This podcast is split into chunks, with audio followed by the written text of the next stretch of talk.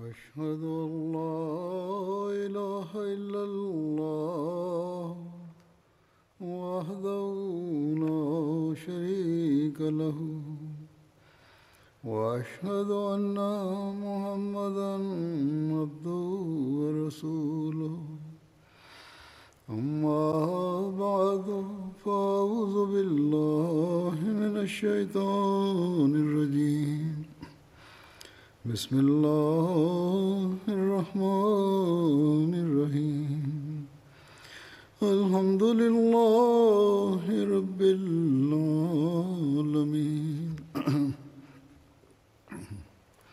الرحمن الرحيم. مالك يوم الدين. إياك نعبد وإياك نستعين. اهدنا الصراط المستقيم. صراط الذين أنعمت عليهم. غير المغضوب عليهم ولا الضالين.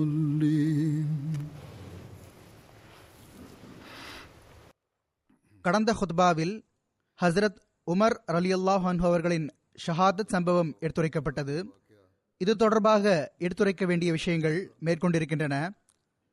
சஹி புகாரியின் அறிவிப்பு ஒன்று எடுத்துரைக்கப்பட்டது. அதன் மூலம் தெரிய வந்ததாவது ஹதரத் உமர் அலியான் அவர்கள் மீது தாக்குதல் தொடுக்கப்பட்ட போது அப்பொழுதே ஃபஜர் தொழுகை நிறைவேற்றப்பட்டது.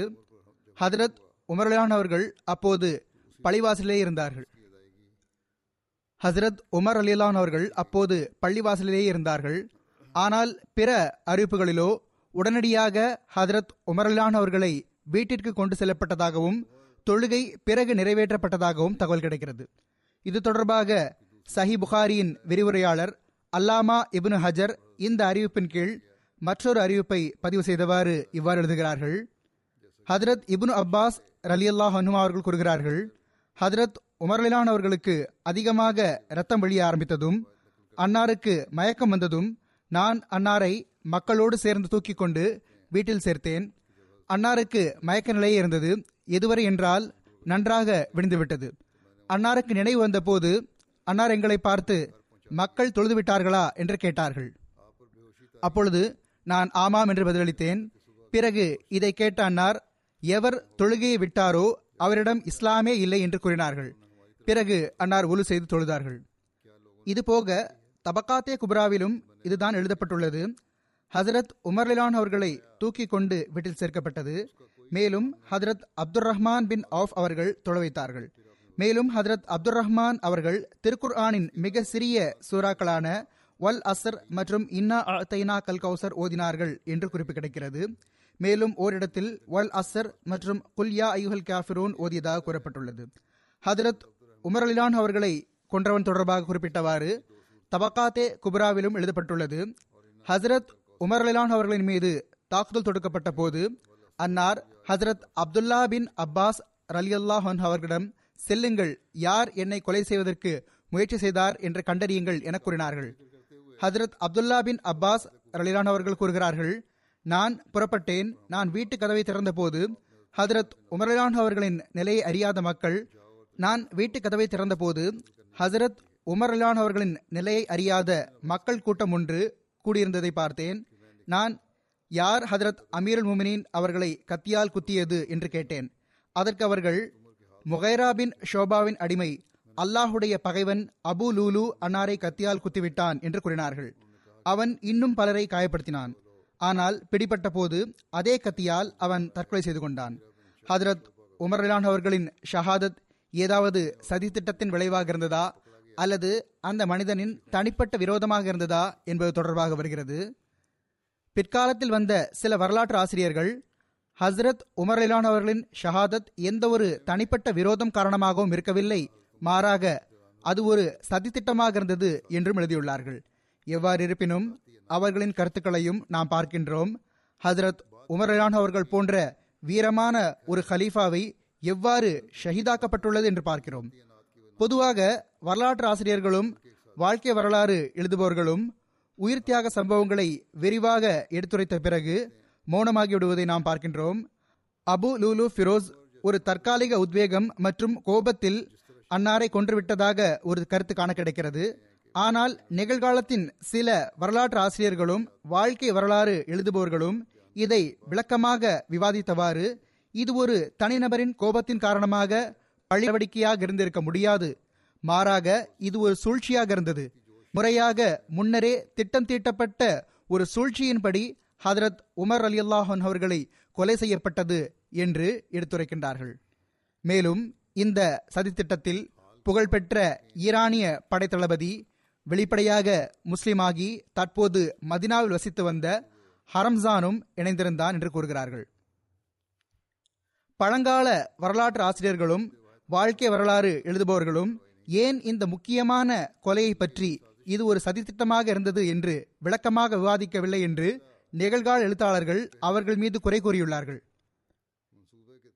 இருப்பினும் வரலாறு மற்றும் வாழ்க்கை வரலாற்றின் ஒரு முக்கியமான நூலான அல் பிதாயா ஒன் நிஹாயாவில் ஹசரத் உமர்லான் அவர்களின் கொலையில் ஹரம்சான் மற்றும் ஜுஃபைனாவுடைய கை இருந்ததாக சந்தேகிக்கப்படுகிறது என்ற அளவு மட்டும் தகவல் கிடைக்கின்றது. ஆக இதே சந்தேகத்தின் அடிப்படையில் ஹதரத் உமர்லான் அவர்களின் வாழ்க்கை வரலாற்றை எழுதுபவர்கள் நிறைவாக விவாதித்தவாறு இதை முறையாக ஒரு சதித்திட்டமாக கூறுகிறார்கள். இதே எழுத்தாளர்களில் ஒருவரான முகமது ரசா சாஹிப் தமது நூல் சீரத் உமர் ஃபாரூக் என்பதில் எழுதுகிறார்கள் ஹதரத் உமரலான் அவர்கள் பருவ வயதை அடைந்த எந்த கைதிகளுக்கும் மதினாவிற்குள் வருவதற்கு அனுமதி வழங்க மாட்டார்கள். எதுவரை என்றால் கூஃபாவின் ஆளுநரான முகைரா பின் ஷோபா அன்னார் பெயருக்கு ஒரு கடிதம் எழுதினார்கள். அதாவது அவர்களிடம் ஓர் அடிமை இருக்கின்றான் அவன் நன்றாக வேலை தெரிந்தவன். அவர்கள் அவன் மதினாவிற்குள் வருவதற்கு அனுமதி கோருகிறார்கள் என்று எழுதினார்கள். ஹசரத் முகைரா பின் ஷோபா அவர்கள் அவனுக்கு நன்றாக வேலை தெரியும். அவன் இரும்பு வேலை செய்பவன் சித்திர வேலைப்பாடு செய்வதில் மிகவும் கைத்தேர்ந்தவன் தச்சு தொழில் தெரிந்தவன் என்று கூறினார்கள். ஹசரத் உமர் இலான் அவர்கள் ஹசரத் முகைராவுக்கு அன்னார் அந்த மனிதனுக்கு மதினா வர அனுமதி வழங்கிவிட்டதாகவும் கடிதம் எழுதினார்கள். ஹதரத் முகைரா அவர்கள் அந்த மனிதன் மீது மாதாந்திரம் நூறு திரகம் வரி நிர்ணயித்தார்கள். அவன் ஹதரத் உமர்லிலான் அவர்களிடம் வந்து வரி அதிகமாக இருப்பதாக முறையிட்டான். ஹசரத் உமர்லிலான் அவர்கள் நீ எந்த வேலையை நன்றாக செய்வாய்? என்று கேட்டார்கள். அவன் தனக்கு நன்றாக திறமை இருந்த அந்த பணியை கூறினான் ஹதரத் உமர்லிலான் அவர்கள் உனக்கு தெரிந்த வேலை திறமையை வைத்து பார்க்கும்போது உனக்கான வரி அதிகமாக இல்லை என்பது தெரிகிறது என்று கூறினார்கள். அவன் அன்னார் மீது கோபித்துக் கொண்டு திரும்பி சென்று விட்டான். ஹசரத் உமர்லிலான் அவர்கள் சில நாள்கள் காலம் கடத்தினார்கள். ஒரு நாள் அதே அடிமை அன்னாரை கடந்து சென்ற போது அன்னார் அவனை அழைத்து நீ காற்றால் செய்யப்படும் நீ காற்றால் செயல்படும் மாவு அரைக்கும் எந்திரத்தை நன்றாக தயாரிப்பாய் என்று எனக்கு தகவல் கிடைத்துள்ளது என்று கூறினார்கள். அவன் கோபம் மற்றும் விருப்பமின்மை நிலையில் ஹசரத் உமர்லான் அவர்களை பார்த்து நான் உங்களுக்காக எப்படிப்பட்ட மாவு அரைக்கும் எந்திரத்தை தயாரிப்பேன் என்றால் மக்கள் அதை பற்றி சர்ச்சை செய்து கொண்டே இருப்பார்கள் என்று கூறினான். அந்த அடிமை திரும்பிய பிறகு அன்னார் தமது தோழர்களை பார்த்து இந்த அடிமை இப்போது என்னை மிரட்டி இருக்கின்றான் என்று கூறினார்கள். சில நாள்கள் கழிந்தன. பிறகு அபுலூலு தனது போர்வையில் இரண்டு பக்கமும் கூர்மையான முனை கொண்ட கத்தியை மறைத்து வைத்திருந்தான். அதன் கைப்பிடி அதற்கு நடுவில் இருந்தது. அவன் ஹதரத் உமரான் அவர்களை தாக்கினான். இது தொடர்பாக ஷாத சம்பவத்தில் எடுத்துரைக்கப்பட்டு விட்டது. அவனுடைய ஒரு வீச்சு தொப்புளுக்கு கீழ்ப்பட்டது. ஒரு வகையில் அபு லூலுவுக்கு ஹசரத் உமர்லான்ஹு அவர்களோடு காழ்ப்புணர்ச்சியும் வக்கிரமும் இருந்தது. ஏனென்றால் அரேபியர்கள் அவனது பகுதிகளை வெற்றி கண்டு விட்டிருந்தார்கள்.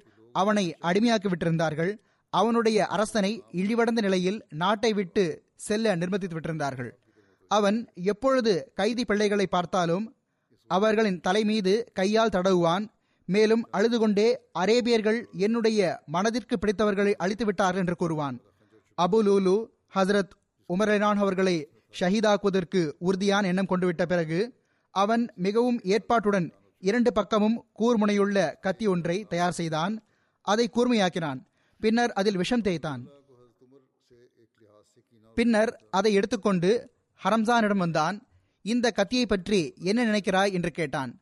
அவன் நீ இதை வைத்து யாரை குத்தினாலும் அவரை கொன்று விடுவாய் என்றுதான் நான் நினைக்கிறேன் என்று கூறினான். ஹரம்சான் பாரசீகர்களின் படை தளபதிகளில் ஒருவனாக இருந்தான். முஸ்லிம்கள் அவனை திஸ்தர் என்ற ஓரிடத்தில் சிறைப்பிடித்து விட்டார்கள். அவர்கள் அவனை மதீனாவிற்கு அனுப்பி வைத்து விட்டார்கள். அவன் ஹதரத் உமர்லிலான் அவர்களை பார்த்தபோது அவர்களின் காவலாளிகளும் பாதுகாப்பு ஊழியர்களும் எங்கே என்று கேட்டான்.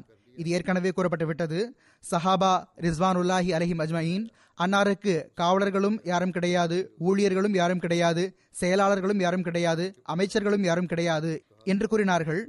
அப்போது அவன் இவர்கள் நபியாக இருக்க வேண்டும் என்று கூறினான். எவ்வாறு இருப்பினும் பிறகு அவன் முஸ்லீமாகிவிட்டான். ஹசரத் உமர் லிலான் அவர்கள் அவனுக்கு இரண்டாயிரம் உதவித்தொகை நிர்ணயித்து அவனை மதினாவில் தங்க வைத்தார்கள். தபக்காத் பின் சாதில் நாஃபியுடைய சான்றில் ஓர் அறிவிப்பு வருகிறது.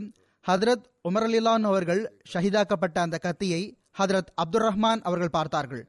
அவர்கள் கூறுகிறார்கள் நான் முந்தைய நாள் இந்த கத்தியை ஹர்மசான் மற்றும் ஜுஃபைனாவிடம் பார்த்தேன். நீங்கள் இந்த கத்தியை வைத்து என்ன செய்வீர்கள்? என்று கேட்டேன். அதற்கு அவர்கள் இருவரும் நாங்கள் இதை வைத்து இறைச்சியை வெட்டுவோம். ஏனென்றால் நாங்கள் இறைச்சியை கையால் தொடுவதில்லை என்று கூறினார்கள். இதை கேட்ட ஹதரத் உபைதுல்லா பின் உமர் நீங்கள் இந்த கத்தியை அந்த இருவரிடம் பார்த்தீர்களா? என்று ஹதரத் அப்துல் ரஹ்மான் அவரிடம் கேட்டார்கள். அவர்கள் ஆம் என்று பதிலளித்தார்கள். ஆக ஹதரத் உபைதுல்லா பின் உமர் தமது வாளை எடுத்துக்கொண்டு அவர்கள் இருவரிடமும் சென்று அவர்களை கொன்றுவிட்டார்கள். ஹதரத் உஸ்மான் ரலியுல்லாஹன் அவர்கள் ஹதரத் ஒபைதுல்லா அவர்களை வரவழைத்தார்கள். அவர்கள் அன்னாரிடம் வந்தபோது அன்னார் எந்த விஷயம் அவர்கள் இருவரையும் கொல்ல உங்களை தூண்டியது? அவர்கள் இருவரோ நமது பாதுகாப்பில் இருக்கிறார்கள்? என்று கேட்டார்கள். இதை கேட்ட உடனேயே ஹதரத் ஒபைதுல்லா ஹதரத் உஸ்மான் ரலியுல்லான் அவர்களை கீழே தள்ளிவிட்டார்கள். உடனடியாக மக்கள் முன்வந்து ஹதரத் உஸ்மான் ரலிலான் அவர்களை ஹதரத் ஒபைதுல்லா அவர்களிடமிருந்து காப்பாற்றினார்கள். ஹதரத் உஸ்மான் ரலிலான் அவர்கள் அழைத்த போது ஹதரத் ஒபைதுல்லா அவர்கள் வாளை கழுத்தில் அணியும் பையில் வைத்துக் கொண்டார்கள். ஹதரத் அப்துல் ரஹ்மான் அவர்கள் இதை இறக்கி வைத்து விடுங்கள் என்று வன்மையாக கூறிய போது அவர்கள் வாளை இறக்கி வைத்து விட்டார்கள். இது ஒரு அறிவிப்பாகும். இது எந்த அளவு உண்மை என்பதை அல்லாஹின் நன்கறிவான் அதாவது நான் முதலில் கூறிய ஹதரத் உஸ்மான் ரலிலான் அவர்களுக்கு நிகழ்ந்த அந்த சம்பவம் எதுவரை சரி என்பதை அல்லாஹி அறிவான். ஆனால் எவ்வாறு இருப்பினும் கொலை செய்த சம்பவம் வேறு இடங்களிலும் எடுத்துரைக்கப்பட்டுள்ளது. ஹசரத் உமரலான் அவர்கள் ஷெய்தாக்கப்பட்ட போது ஹசரத் அப்துல் ரஹ்மான் பின் அபிபக்கர் கூறுகின்றார்கள் நான் ஹதரத் உமரிலான் அவர்களின் கொலையாளி அபு லூலுவை கடந்து சென்றேன். அப்பொழுது ஜுஃபைனா மற்றும் ஹரம்சான் ஆகிய இருவரும் கூட அவனோடு இருந்தார்கள். அவர்கள் ரகசியமாக பேசிக் கொண்டிருந்தார்கள். நான் திடீரென்று அவர்களிடம் சென்றடைந்த போது அவர்கள் ஓட ஆரம்பித்தனர். ஒரு கத்தி அவர்களுக்கு நடுவில் விழுந்தது. அதற்கு இரண்டு கூரான முனைகள் இருந்தன. பிடி நடுவில் இருந்தது. ஹசரத் உமர்லான் அவர்களை ஷைதாக்க பயன்படுத்தப்பட்ட அந்த கத்தி எப்படி இருந்தது என்று பாருங்கள் என்று கூறினேன். ஆக அவர்கள் பார்த்தபோது ஹசரத் அப்துல் ரஹ்மான் பின் அபிபக்கர் அவர்கள் கூறியது போன்றே அந்த கத்தி இருந்தது. ஹசரத் ஒபைதுல்லா பின் உமர் ஹசரத் அப்துல் ரஹ்மான் பின் அபிபக்கரிடமிருந்து இதை செவியுற்ற போது வாளை ஏந்தி கொண்டு புறப்பட்டார்கள். ஹரம்சானுக்கு குரல் கொடுத்தார்கள். அவன் அவர்களிடம் வந்தபோது அவனிடம் நாம் நமது குதிரையை பார்ப்போம். என்னோடு வா என்று கூறினார்கள். தாம் அவனுக்கு பின்னால் வந்து விட்டார்கள் அவன் அவர்களுக்கு முன்னால் செல்ல ஆரம்பித்த போது அவர்கள் அவன் மீது வாழ் வீசி விட்டார்கள் ஹதரத் உபைதுல்லா பின் உமர் அறிவிக்கின்றார்கள் அவன் வாளின் வெப்பத்தை உணர்ந்தபோது லா இலாஹ இல்லல்லாஹ் என்று கூறினான். ஹதரத் உபைதுல்லா கூறுகிறார்கள் நான் ஜுஃபைனாவுக்கு குரல் கொடுத்தேன். அவன் ஹீராவுடைய கிறிஸ்தவர்களில் ஒரு கிறிஸ்தவனாக இருந்தான். அவன் சாத் பின் அபி வக்காஸ் அவர்களின் உதவியாளனாக இருந்தான். அவர்கள் தமக்கும் அவனுக்கும் இடைப்பட்ட சமரசத்திற்காக அவனை மதீனா அனுப்பியிருந்தார்கள்.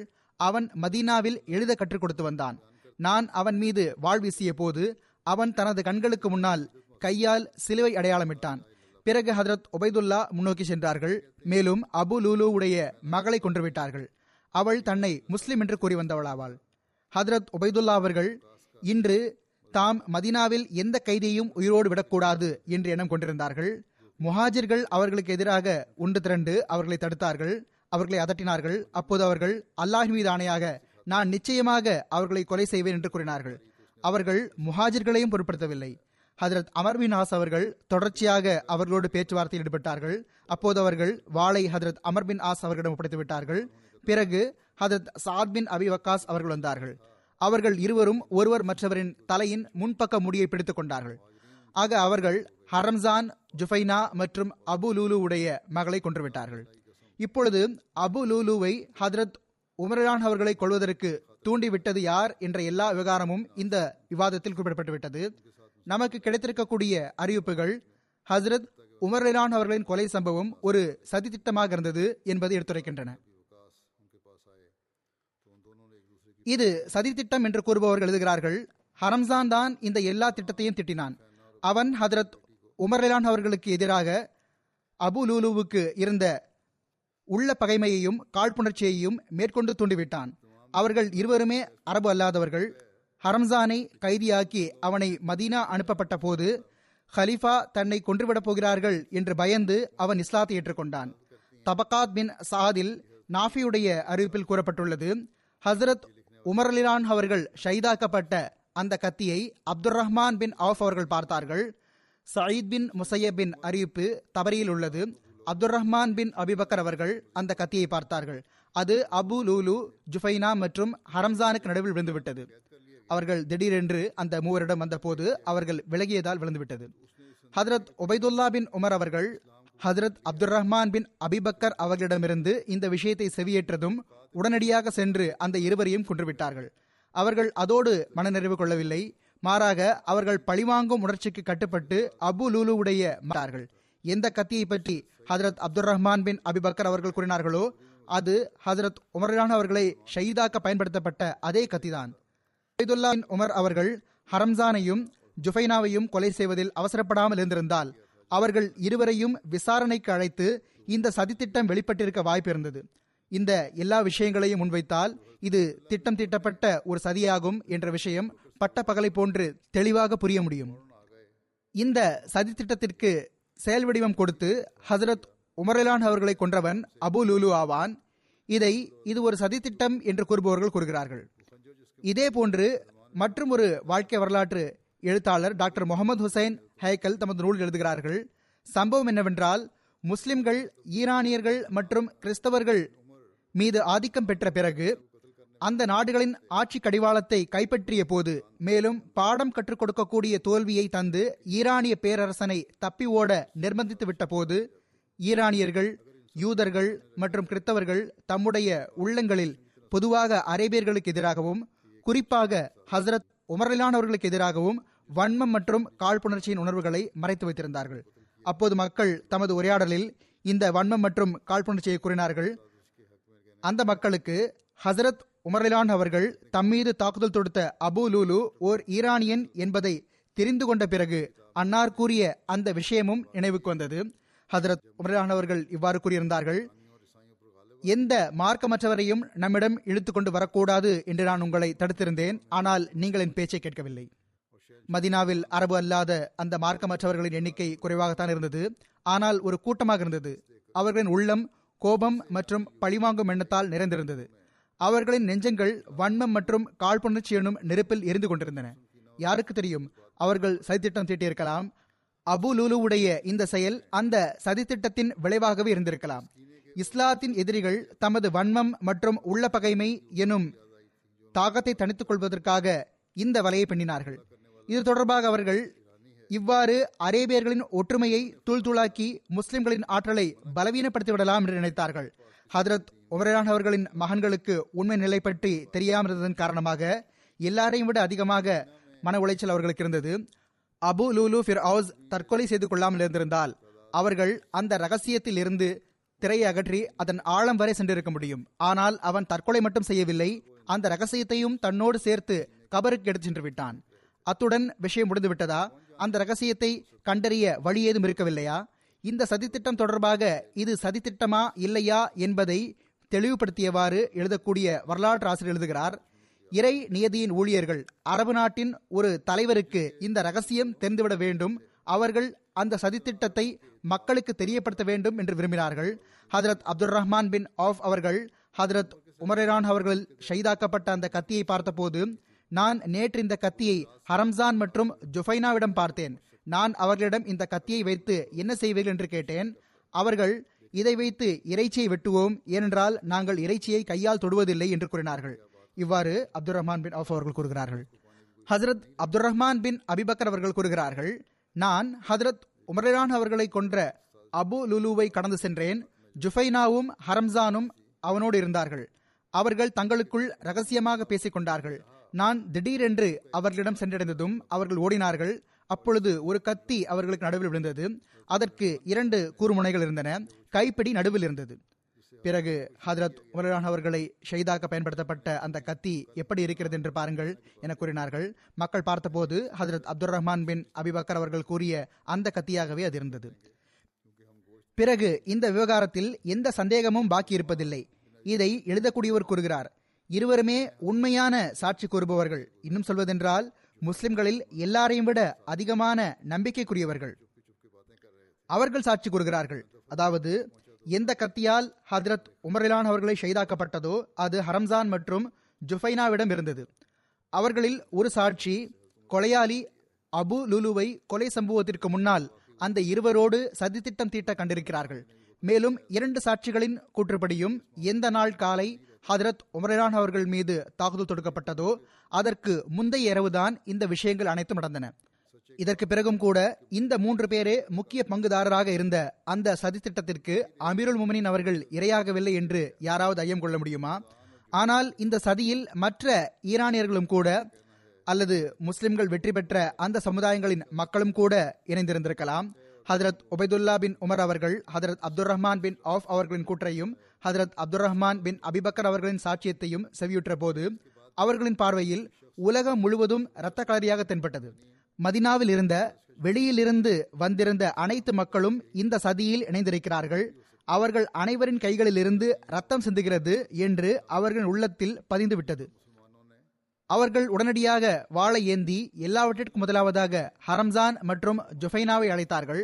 அறிவிப்பு வருகிறது அவர்கள் ஹரம்சானுக்கு குரல் கொடுத்தார்கள். அவன் வெளியே வந்தபோது சேட் என்னுடன் வா என்னுடைய குதிரையை பார்த்துக்கொள் என்று கூறிவிட்டு தாம் பின்னால் சென்று விட்டார்கள். அவன் முன்னால் சென்ற பிறகு வாளை அவன் மீது வீசினார்கள். ஈரானியன் வாளின் வெப்பத்தை உணர்ந்தபோது லா இலாஹ இல்லல்லாஹ் என்று கூறி அங்கேயே விழுந்து மடிந்தான். அங்கேயே விழுந்து மடிந்தான். அடுத்த அறிவிப்பு வருகிறது. ஹதரத் ஒபைதுல்லா பின் உமர் அவர்கள் கூறுகிறார்கள். அவர்கள் ஹதரத் உமர் அலிலான் அவர்களின் மகனாவார்கள். நான் ஜொஃபைனாவை அழைத்தேன். அவன் ஹீராவின் ஒரு கிறித்தவன் ஆவான் ஹதரத் சாத் பின் அபிவக்காஸ் அவர்களின் பால்குடி சகோதரனாவான். இந்த உறவின் காரணமாக சாத் அவர்கள் அவனை மதினாவிற்கு அழைத்து வந்தார்கள். அங்கு அவன் மக்களுக்கு எழுத படிக்க கற்றுக் கொடுத்து வந்தான். நான் அவன் மீது வாழ் வீசிய போது அவன் தனது இரண்டு கண்களுக்கு நடுவில் சிலுவை அடையாளமிட்டான் ஹதரத் ஒபைதுல்லா அவர்களின் இன்னொரு சகோதரரும் தமது தந்தையின் ஷாதத்தில் அவர்களை விட குறைவாக ஒன்றும் கோபம் கொண்டிருக்கவில்லை. எல்லாரையும் விட அதிகமான கோபம் உமுல் முமினின் ஹதரத் ஹப்சா ரலி அல்லாஹ் ஹன்ஹா அவர்களுக்கு இருந்தது. எவ்வாறு இருப்பினும் ஹதரத் உபைதுல்லா அவர்கள் செய்த இந்த செயலுக்கு சட்ட ரீதியாக எந்த அனுமதியும் இருக்கவில்லை. எந்த ஒரு நபருக்கும் சுயமே பழிவாங்குவதற்காக எழுவதற்கும் அல்லது தனது உரிமையை பெறுவதற்கும் அதிகாரம் இல்லை. விவகாரங்களுக்கு தீர்ப்பளிக்கும் அதிகாரம் ஹசரத் நபிகள் நாயகம் சல்லல்லாஹ் அலைவசல்லம் அவர்களுக்கும் ஹசரத் நபிகள் நாயகம் சல்லல்லாஹ் அலைவசல்லம் அவர்களுக்கு பிறகு ஹசரத் நபிகள் நாயகம் சல்லல்லாஹ் அலிசல்லம் அவர்களின் ஹலிஃபாக்களுக்கு மட்டுமே இருந்தது. அவர்கள் மக்களுக்கு மத்தியில் நியாயமான தீர்ப்பளித்தும் குற்றவாளிகளுக்கு எதிராக சரிசமமான தண்டனைக்காக கட்டளையும் வழங்கி வந்தார்கள். எனவே ஹதரத் உபைதுல்லா அவர்கள் தமது தந்தையின் உயிர் பிரிவதற்கு காரணமான அந்த சூழ்ச்சி பற்றி தமக்கு தெரிய வந்தபோது அதற்கான தீர்ப்பை ஹதரத் அமீருல் முமினின் அவர்களிடம் நாடியிருக்க வேண்டியது அவர்களின் கடமையாக இருந்தது. அன்னாரின் பார்வையில் சதி நிரூபணமாகிவிட்டால் அவர்கள் சரிக்கு சமமாக தண்டனை வழங்குவதற்கு கட்டளை பிறப்பித்திருப்பார்கள். நிரூபணமாகியிருக்காவிட்டால் அல்லது அது குறித்து புதிய ஹலீஃபா அமீருல் உமினின் அவர்களின் உள்ளத்தில் ஏதாவது ஐயம் ஏற்பட்டிருந்தால் அன்னார் ஐயம் இருக்கும் அளவு தண்டனையில் மென்மை ஏற்படுத்தியிருப்பார்கள் அல்லது அபு லூலு மட்டுமே குற்றவாளி என்று தீர்ப்பளித்திருப்பார்கள். எவ்வாறு இருப்பினும் ஹதரத் உமரான் அவர்களின் மகன் அவர்கள் செய்த அந்த செயலுக்கு சட்ட ரீதியாக அனுமதி இருக்கவில்லை. சுருக்கம் என்னவென்றால் இந்த கொலை முறையாக தீட்டப்பட்ட ஒரு சதித்திட்டமாகும் என்பது அனுமானத்திற்கு அப்பாற்பட்டதல்ல. ஆனால் அந்த நேரத்தின் சூழ்நிலைக்கு ஏற்ப ஹதரத் உஸ்மான் அரலிலான் அவர்களால் உடனடியாக விசாரணை மேற்கொள்ள முடியாமல் போயிருந்திருக்கலாம். அல்லது அப்பொழுது எந்த சூழ்நிலை இருந்திருந்தாலும் சரி ஆரம்பகால வரலாற்று ஆசிரியர்கள் அது குறித்து மௌனமாக இருக்கிறார்கள். அந்த காலத்தின் சில வரலாற்று ஆசிரியர்கள் சார்பு ஆதாரங்களின் ஒளியில் இதில் விவாதிக்கிறார்கள். அவர்களுடைய ஆதாரம் சற்று வலுவானதாக தெரிகிறது. ஏனென்றால் இந்த சதித்திட்ட குழு இத்துடன் நின்றுவிடவில்லை. இன்னும் சொல்லப்போனால் ஹதரத் ஒஸ்மான் ரலிலான்ஹு அவர்களும் கூட இதே போன்ற ஒரு சூழ்ச்சிக்கு இரையாகின்றார்கள். அதன் மூலம் இந்த ஐயத்திற்கு மேற்கொண்டு உறுதி ஏற்படுகிறது. அதாவது இஸ்லாத்தின் அதிகரிக்கும் முன்னேற்றம் மற்றும் வெற்றியை தடுப்பதற்காகவும் தமது பழிவாங்கும் நெருப்பை தணித்துக் கொள்வதற்காகவும் வெளிவகையான ஒரு சதியின் கீழ் ஹதரத் உமரான்ஹு அவர்களை ஷைதாக்கப்பட்டது வல்லாஹு ஆலம் அல்லாஹின் நன்கறிவான். சஹி முஸ்லிமில் உள்ளது ஹதரத் இபின் உமர் அறிவிக்கின்றார்கள் என்னுடைய தந்தையின் மீது தாக்குதல் தொடுக்கப்பட்ட போது நான் அவர்களிடம் இருந்தேன். மக்கள் அன்னாரை புகழ்ந்து ஜசாக் அல்லாஹ் ஹைரா அல்லாஹ் தங்களுக்கு சிறந்த வெகுமதியை வழங்குவானாக என்று கூறினார்கள். அன்னார் நான் விருப்பமும் கொண்டிருக்கின்றேன் அஞ்சவும் செய்கிறேன் என்று கூறினார்கள். மக்கள் தாங்கள் ஹலிஃபாவை நியமித்து விடுங்கள் என்று கூறினார்கள். அன்னார் நான் உங்கள் சுமையை வாழ்விலும் மரணத்திற்கு பிறகும் சுமப்பேன். எனது பங்கு சரிசமமாக இருக்க வேண்டும் என்று விரும்புகிறேன். அதாவது நான் பிடிக்கவும் படக்கூடாது எனக்கு எதுவும் கிடைக்கவும் வேண்டாம் என்று கூறினார்கள். நான் யாரையாவது பிரதிநிதியாக நியமித்தால் என்னை விட சிறந்தவர்களும் பிரதிநிதியை நியமித்தார்கள். அதாவது ஹதரத் அபுபக்கரான் அவர்கள். ஆக நியமித்தால் தவறு ஏதும் இல்லை. நான் பிரதிநிதியை நியமிக்காமல் உங்களை விட்டு சென்றால் என்னை விட சிறந்தவராக இருந்தவர்கள் பிரதிநிதி நியமிக்காமல் உங்களை விட்டு சென்றார்கள். அதாவது இரண்டாம் உதாரணமாக ஹதரத் நபிகள் நாயகம் சல்லாஹ் அலி வசல்லம் அவர்களை கூறினார்கள் அன்னார் பிரதிநிதியை நியமிக்கவில்லை. ஹதரத் அப்துல்லா கூறுகிறார்கள் அன்னார் ஹதரத் நபிகள் நாயகம் சல்லல்லாஹ் அலி வசல்லம் அவர்களின் உதாரணத்தை கூறிய போது அன்னார் பிரதிநிதியை நியமிக்க மாட்டார்கள் என்று நான் புரிந்து கொண்டேன். சஹி முஸ்லிமின் மற்றொரு அறிவிப்பில் வருகிறது ஹதரத் இபின் உமர் அறிவிக்கிறார்கள். அவர்கள் கூறுகிறார்கள் நான் ஹதரத் ஹப்சா ரலியல்லான் அவர்களிடம் சென்றேன். அவர்கள் உன்னுடைய தந்தை பிரதிநிதியை நியமிக்கப் போவதில்லை என்பது உனக்கு தெரியுமா? என்று கேட்டார்கள். அவர்கள் கூறினார்கள் அவர்கள் அப்படி செய்ய மாட்டார்கள். அதற்கு ஹசரத் ஹப்சா ரலிலான் அவர்கள் கூறினார்கள் இவ்வாறு தான் செய்வார்கள். இவன் உமர் கூறுகிறார்கள் நான் ஹசரத் உமரிலான் அவர்களிடம் மீண்டும் பேசுவேன் என்று சத்தியம் செய்தேன். நான் காலை வரை மௌனமாக இருந்தேன் அன்னாரிடம் எதுவும் பேசவில்லை. அவர்கள் கூறுகிறார்கள் என்னுடைய நிலை எப்படி இருந்ததென்றால் நான் எனது சத்தியத்தின் காரணமாக மலையை தூக்கப் போவதாக தெரிந்தது. நான் அன்னாரிடம் சென்றேன் அன்னார் என்னிடம் மக்களின் நலம் விசாரித்தார்கள். பிறகு கூறுகிறார்கள் பிறகு நான் அன்னாரிடம் கூறினேன் நான் மக்கள் ஒரு விஷயம் கூற கேட்டேன். நான் தங்களிடம் அந்த விஷயத்தை கண்டிப்பாக பேசுவேன் என்று சத்தியம் செய்தேன். தாங்கள் பிரதிநிதியை நியமிக்க மாட்டீர்கள் என்று மக்கள் நினைக்கிறார்கள். விஷயம் என்னவென்றால் தங்களுடைய ஒட்டகத்தை மேய்க்கக்கூடியவர் அல்லது ஆடுகளை மேய்க்கக்கூடியவர் தங்களிடம் வந்து அவற்றை விட்டு சென்று விட்டால் தாங்கள் அவர் அவற்றை வீணடித்து விட்டதாக பார்ப்பீர்கள். எனவே மக்களை கண்காணிப்பதோ மிகவும் அவசியமாகும். ஹதரத் உமர்லான் அவர்கள் நான் கூறிய கருத்தோடு ஒருமித்தார்கள். சிறிது நேரத்திற்கு அன்னார் தமது தலையை கீழே குனிந்து கொண்டு பின்னர் தலையை உயர்த்தினார்கள். பிறகு என்னை பார்த்து கண்ணியமிகுந்த அல்லாஹ் மார்க்கத்தை பாதுகாப்பான் என்று கூறினார்கள். மேலும் நான் யாரையும் ஹலீஃபா ஆக்கவில்லை என்றால் ஹதரத் நபிகள் நாயகம் சல்லல்லாஹ் அலி வசல்லம் அவர்களும் தான் நியமிக்கவில்லை. நான் ஹலீஃபாவை நியமித்தால் ஹதரத் அபூபக்கர் அலிலான் அவர்கள் ஹலீஃபாவை நியமித்தார்கள் என்று கூறினார்கள். ஹதரத் உமர்லான் அவர்களின் மகன் கூறினார்கள். அல்லாஹ் மீதானையாக ஹதரத் உமர்லிலான் அவர்கள் ஹதரத் நபிகள் நாயகம் சல்லல்லாஹ் அலி வசல்லம் அவர்களையும் ஹதரத் அபுபக்கர் அலிலான் அவர்களையும் பற்றி குறிப்பிட்ட போது அன்னார் யாரையும் ஹதரத் நபிகள் நாயகம் சல்லல்லாஹ் அலி வசல்லம் அவர்களுக்கு இணையாக்க மாட்டார்கள் என்றும் அன்னார் யாரையும் பிரதிநிதியாக நியமிக்க மாட்டார் என்றும் நான் புரிந்து கொண்டேன். ஹதரத் முசவர் பின் முஹ்ரிமா அவர்கள் அறிவிக்கின்றார்கள் ஹசரத் உமர்லிலான் அவர்கள் காயப்படுத்தப்பட்ட போது வலியால் மிகவும் நிம்மதி இழந்திருந்தார்கள். ஹதரத் இபுன் அப்பாஸ் அவர்கள் அன்னாருக்கு ஆறுதல் அளித்தவாறு கூறினார்கள் அமீருல் மோனின் அவர்களே இவ்வாறு என்றால் தாங்கள் ஹதரத் ரசூலுல்லாய் சல்லா அலி வல்லம் அவர்களின் தோழமையில் இருந்திருக்கின்றீர்கள். தாங்கள் மிகவும் உன்னதமாக அன்னாருக்கு ஒத்துழைப்பு கொடுத்திருக்கின்றீர்கள். பிறகு தாங்கள் ஹதரத் நபிகள் நாயகம் சல்லல்லாஹ் அலி வசல்லம் தாங்கள் மீது மிகவும் மகிழ்ச்சியடைந்த நிலையில் அன்னாரை விட்டு பிரிந்திருக்கிறீர்கள். பிறகு தாங்கள் ஹதரத் அபூபக்கர் அலிலான் அவர்களின் தோழமையில் இருந்தீர்கள். மிகவும் நல்ல முறையில் அவர்களுடன் ஒத்துழைப்பு நல்கினீர்கள். பிறகு தாங்கள் ஹசரத் அபூபக்கர் அலிலான் அவர்களின் தோழமையில் இருந்தீர்கள். மிகவும் நல்ல முறையில் அவர்களுடன் ஒத்துழைப்பு நல்கினீர்கள். பிறகு தாங்கள் அவர்கள் தங்கள் மீது மகிழ்ச்சியடைந்த நிலையில் அவர்களை விட்டு பிரிந்தீர்கள். பிறகு தாங்கள் அன்னாருடைய சஹாபாவோடு இருந்தீர்கள். தாங்கள் மிகவும் நல்ல முறையில் ஒத்துழைப்பு வழங்கினீர்கள். தாங்கள் அவர்களை விட்டு பிரிந்து சென்றால் நிச்சயமாக அவர்களும் தங்கள் மீது மகிழ்ச்சியடைந்த நிலையில் அவர்களை விட்டு பிரிவீர்கள் என்று கூறினார்கள். ஹசரத் உமர்லான் அவர்கள் கூறினார்கள் நீங்கள் ஹதரத் ரசூலுல்லாஹி சல்லாஹ் அலிவசல்லம் அவர்களின் தோழமையில் இருந்தது பற்றியும் அன்னாருடைய தன்னிறைவை பெற்றிருந்தது பற்றியும் குறிப்பிட்டிருந்தீர்கள். இது அல்லாஹ் என் மீது புரிந்த பேரருளாகும். பிறகு நீங்கள் ஹதரத் அபுபக்கர் ரலிலான் அவர்களின் தோழமை குறித்தும் அவர்களின் தன்னிறைவை பெறுவது குறித்தும் குறிப்பிட்டீர்கள். இதுவும் கூட கண்ணியமிக்க அல்லாஹ் என் மீது புரிந்த பேரருளாகும். பிறகு நீங்கள் எனது கவலையை பார்க்கின்றீர்களே இது உங்களுக்காகவும் உங்களது தோழர்களுக்காகவும் ஆகும். நான் என்னை பற்றி கவலைப்படவில்லை உங்களை பற்றியும் உங்களது தோழர்களை பற்றியும் கவலைப்படுகின்றேன்.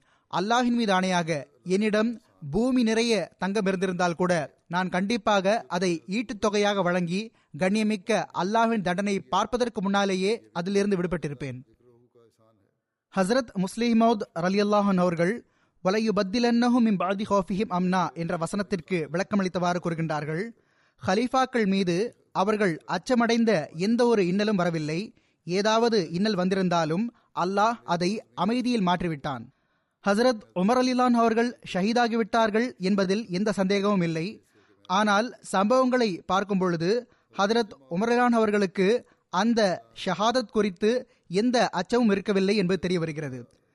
இன்னும் சொல்ல போனால் அவர்களோ தொடர்ந்து அல்லாஹ்வே எனக்கு ஷஹாதத்தை வழங்குவாயாக அதுவும் மதீனாவில் ஷஹாதத் வழங்குவாயாக என்று துவா செய்து வந்தார்கள். ஆக எந்த நபர் தம் வாழ்நாள் முழுவதும் அல்லாஹ்வே எனக்கு மதினாவில் ஷஹாதத்தை வழங்குவாயாக என்று துவா செய்து வந்தார்களோ அவர்கள் ஷஹீதாகிவிட்ட பிறகு அவர்களுக்கு அச்சமான தருணம் ஒன்று வந்தது. அல்லாஹ் தரப்பிலிருந்து அவர்களுக்கு அது அமைதியாக மாற்றப்படவில்லை என்று எவ்வாறு கூற முடியும்? ஒருவேளை ஹதரத் உமர்லான் அவர்கள் ஷாதத் குறித்து அச்சமடைந்திருந்தால் பிறகு அவர்கள் ஷஹீதாகி இருந்தால் அவர்களுடைய அச்சத்தை அல்லாஹ் அமைதியாக மாற்றவில்லை என்று கூறலாம். ஆனால் அவர்களோ அல்லாஹ்வே எனக்கு மதினாவில் ஷாதத் வழங்குவாயாக என்று துவா செய்து வந்தார்கள். பிறகு அவர்கள் ஷாதத்தை குறித்து அஞ்சினார்கள் என்று இதன் மூலம் எவ்வாறு நிரூபணமாகின்றது?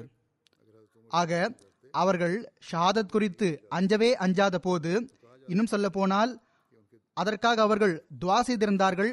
அல்லாஹ் அந்த துவாவை ஏற்றுக்கொண்டான் எனும் பொழுது பிறகு அவர்களுடைய உள்ளம் ஒரு அச்சத்தை உணர்ந்தது என்று எவ்வாறு இந்த வசனத்தின் கீழ் கூற முடியும்? நான் ஏற்கனவே கூறியிருக்கின்றேன் இந்த வசனத்தில் ஹலீஃபாக்கள் எந்த விஷயத்திற்காக அஞ்சுகிறார்களோ அது ஒருபோதும் நடப்பதில்லை என்றே கூறப்பட்டுள்ளது. ஏனென்றால் அல்லாஹ் அவர்கள் அச்சத்தை அமைதியாக மாற்றிவிடுவேன் என்று வாக்குறுதி அளித்திருக்கின்றான். ஆக அவர்கள் அஞ்சவே அஞ்சாத போது இன்னும் சொல்ல போனால் தமது கண்ணியம் மற்றும் அந்தஸ்தின் உயர்வுக்கு காரணமாக அதை கருந்திய போது அதை அச்சம் என்று கூறுவது மேலும் அந்த அச்சத்தை அமைதியாக மாற்றவில்லை என்று கூறுவது எந்த அளவு அர்த்தமற்ற ஒரு விஷயமாக இருக்கும். இந்த யுக்தியும் புரிய வேண்டிய ஒன்றாகும்.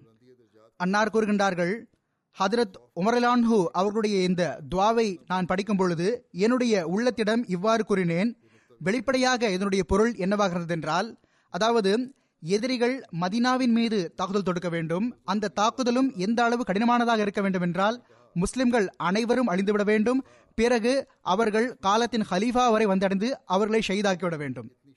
ஆனால் அல்லாஹ் ஹதரத் உமரலான் அவர்களின் துவாவையும் ஏற்றுக்கொண்டான் மேலும் எப்படிப்பட்ட வழிவகை ஏற்படுத்தினான் என்றால் அதன் மூலமாக இஸ்லாத்தின் கண்ணியமும் நடைபெற்றிருந்தது மதீனாவின் மீது வெளிப்புற தாக்குதல் எதுவும் ஏற்படவில்லை.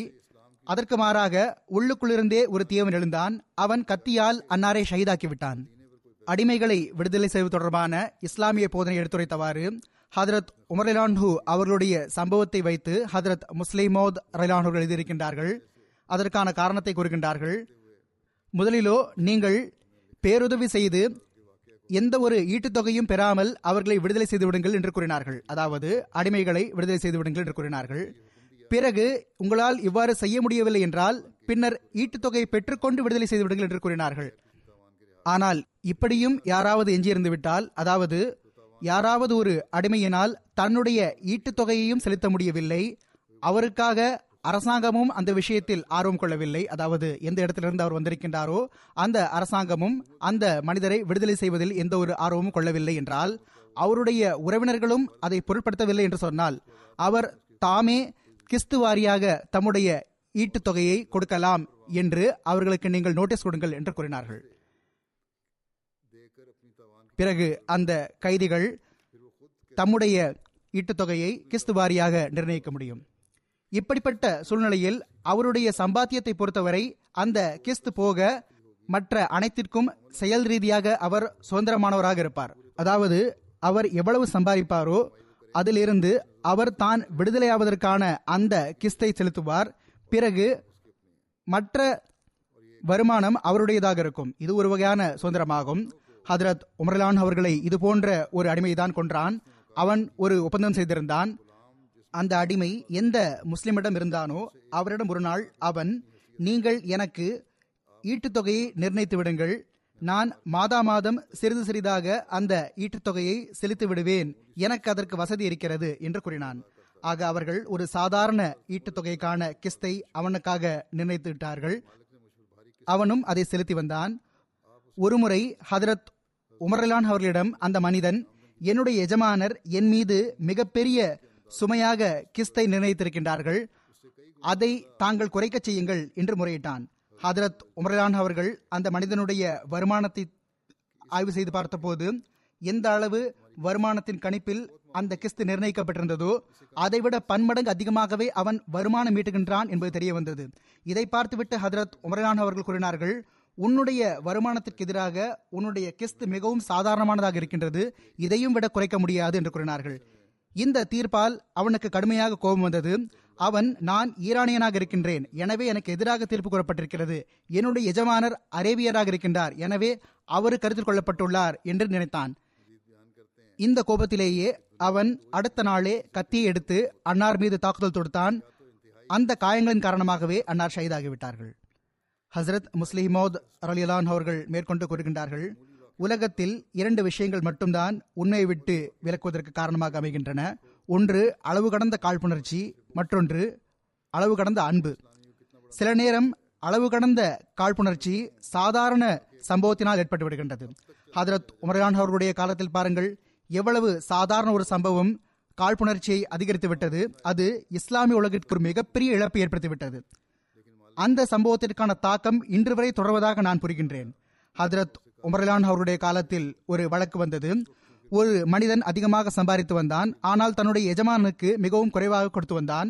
ஹதரத் உமர்லான் அவர்கள் அந்த அடிமையை அழைத்து நீ உன்னுடைய எஜமானுக்கு அதிகமாக கொடு என்று கூறினார்கள். அந்த காலத்தில் தொழில் செய்பவர்கள் மிகவும் குறைவாகவே இருந்தார்கள். எனவே இரும்பு தொழில் செய்பவர்கள் தச்சர்களுக்கு மிக அதிகமான முறையில் மதிப்பு இருந்தது. அந்த அடிமை மாவு அரைக்கும் எந்திரத்தையும் தயார் செய்து வந்தான். அதன் மூலமாகவும் அதிகமாக சம்பாதித்து வந்தான்.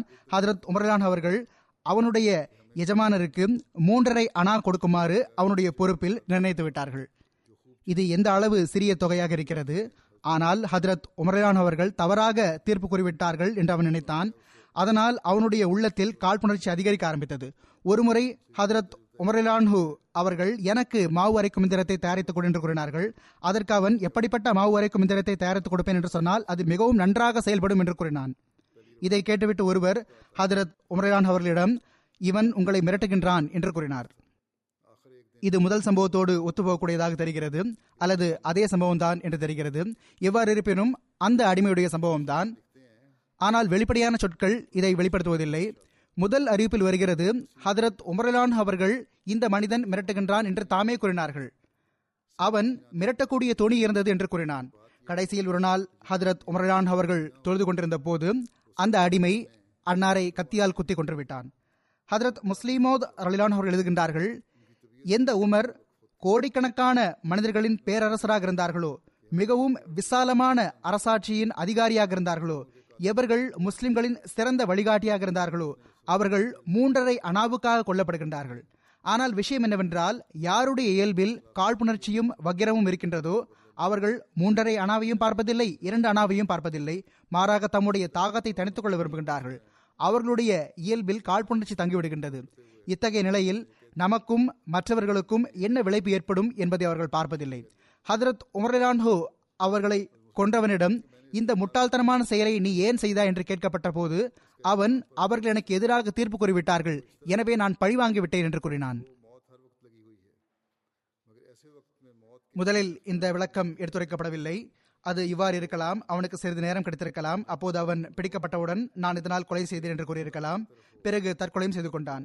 ஹதரத் முஸ்லிமோத் ரெடான் அவர்கள் அந்த வேதனை மிகுந்த சம்பவத்தை எடுத்துரைத்தவாறு கூறுகின்றார்கள். இந்த சம்பவத்தின் தாக்கம் இன்று வரை இஸ்லாத்தில் இருக்கிறது. அது எப்படி என்றால் எல்லா நேரமும் மரணம் இணைந்திருக்கிறது என்றாலும் ஒரு மனிதருடைய உடலாற்றல் மிகவும் வலிமையாக இருக்கும்போது மரணம் வருவது பற்றி கருதப்படுவதில்லை.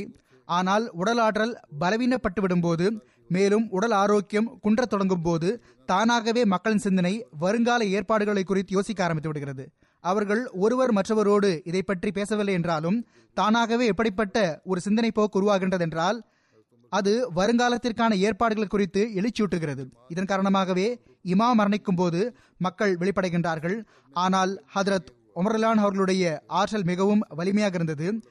அவர்களுக்கு அறுபத்தி மூன்று வயது ஆகியிருந்ததுதான்.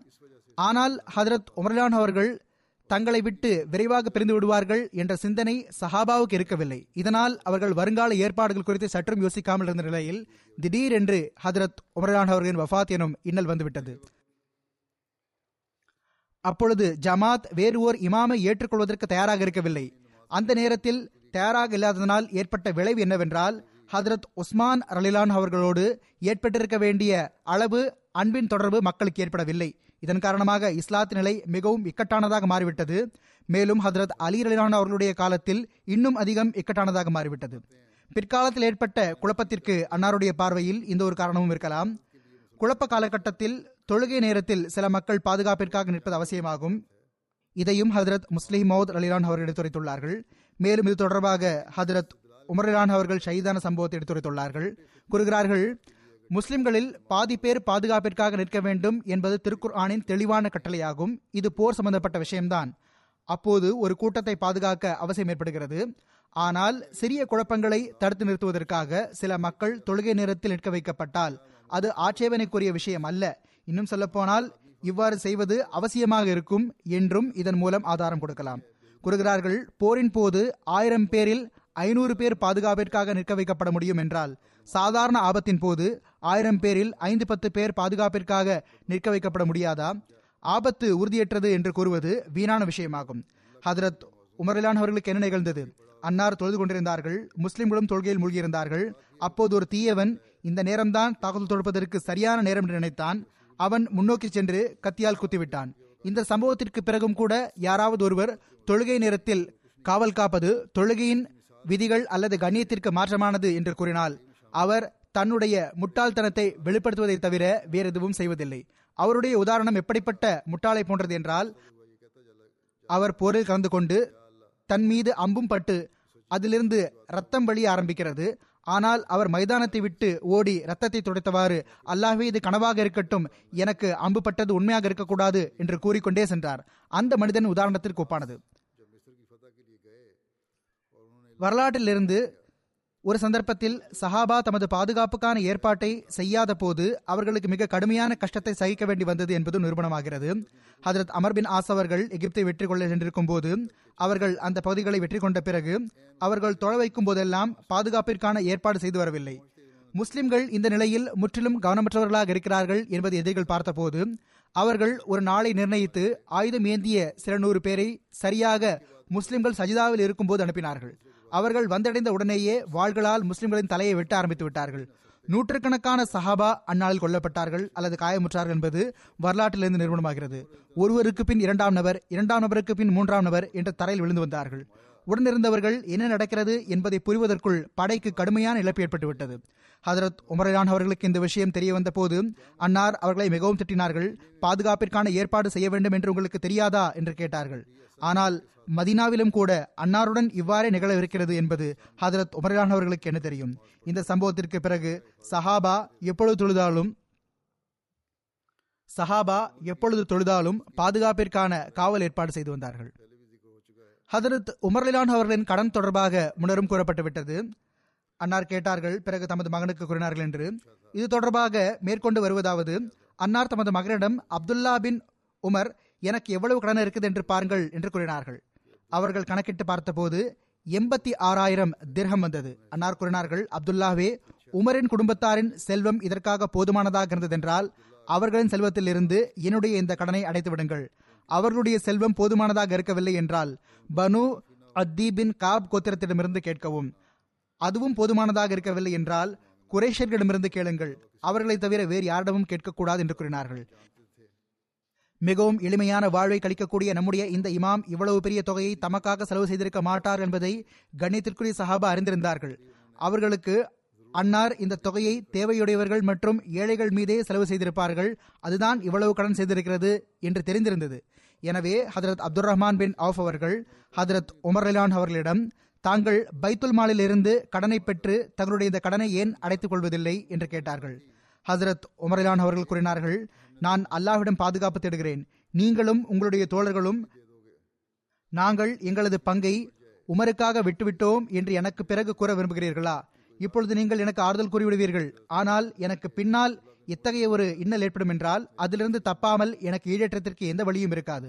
பிறகு ஹசரத் உமர் அவர்கள் தமது மகன் அப்துல்லாவின் உமர் அவர்களிடம் கூறினார்கள் எனது கடன் பொறுப்பை ஏற்றுக்கொள்ளுங்கள். ஆக அவர்கள் இந்த கடன் பொறுப்பை ஏற்றுக்கொண்டார்கள்.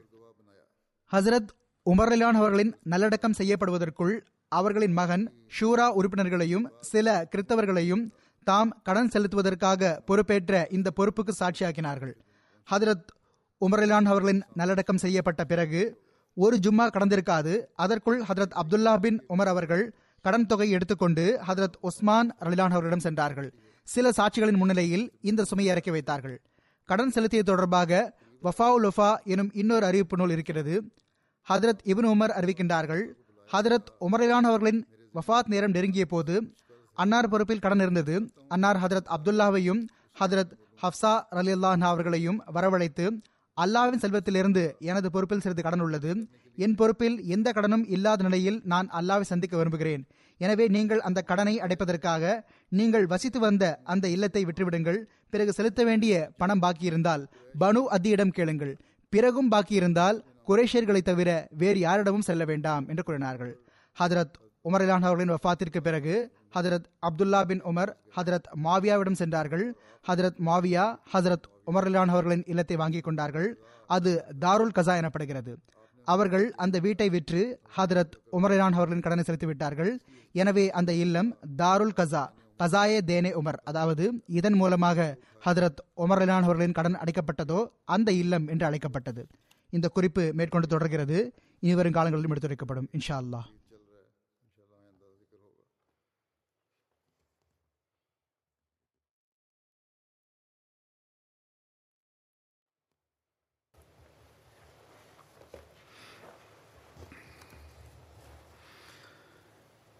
الحمد لله الحمد لله نحمده ونستعينه ونستغفره ونؤمن به ونتوكل عليه ونعوذ بالله من شرور أنفسنا ومن سيئات أعمالنا. من يهده الله فلا مضل له ومن يضلل فلا هادي له. ونشهد أن لا إله إلا الله وحده. ونشهد أن محمدا عبده ورسوله. عباد الله رحمكم الله. إن الله يأمر بالعدل واللسان وإيتاء ذي القربى وينهى عن الفحشاء والمنكر والبغي يعظكم لعلكم تذكرون. اذكروا الله يذكركم وادعوه يستجب لكم ولذكر الله أكبر.